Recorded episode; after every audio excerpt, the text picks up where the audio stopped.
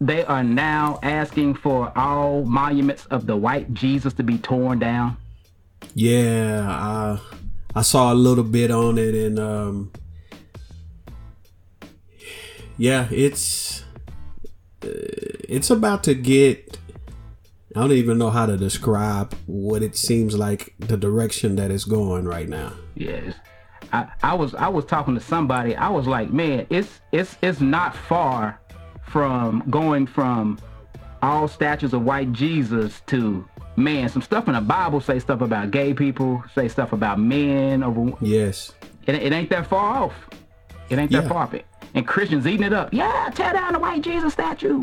I'm like, y'all crazy, man.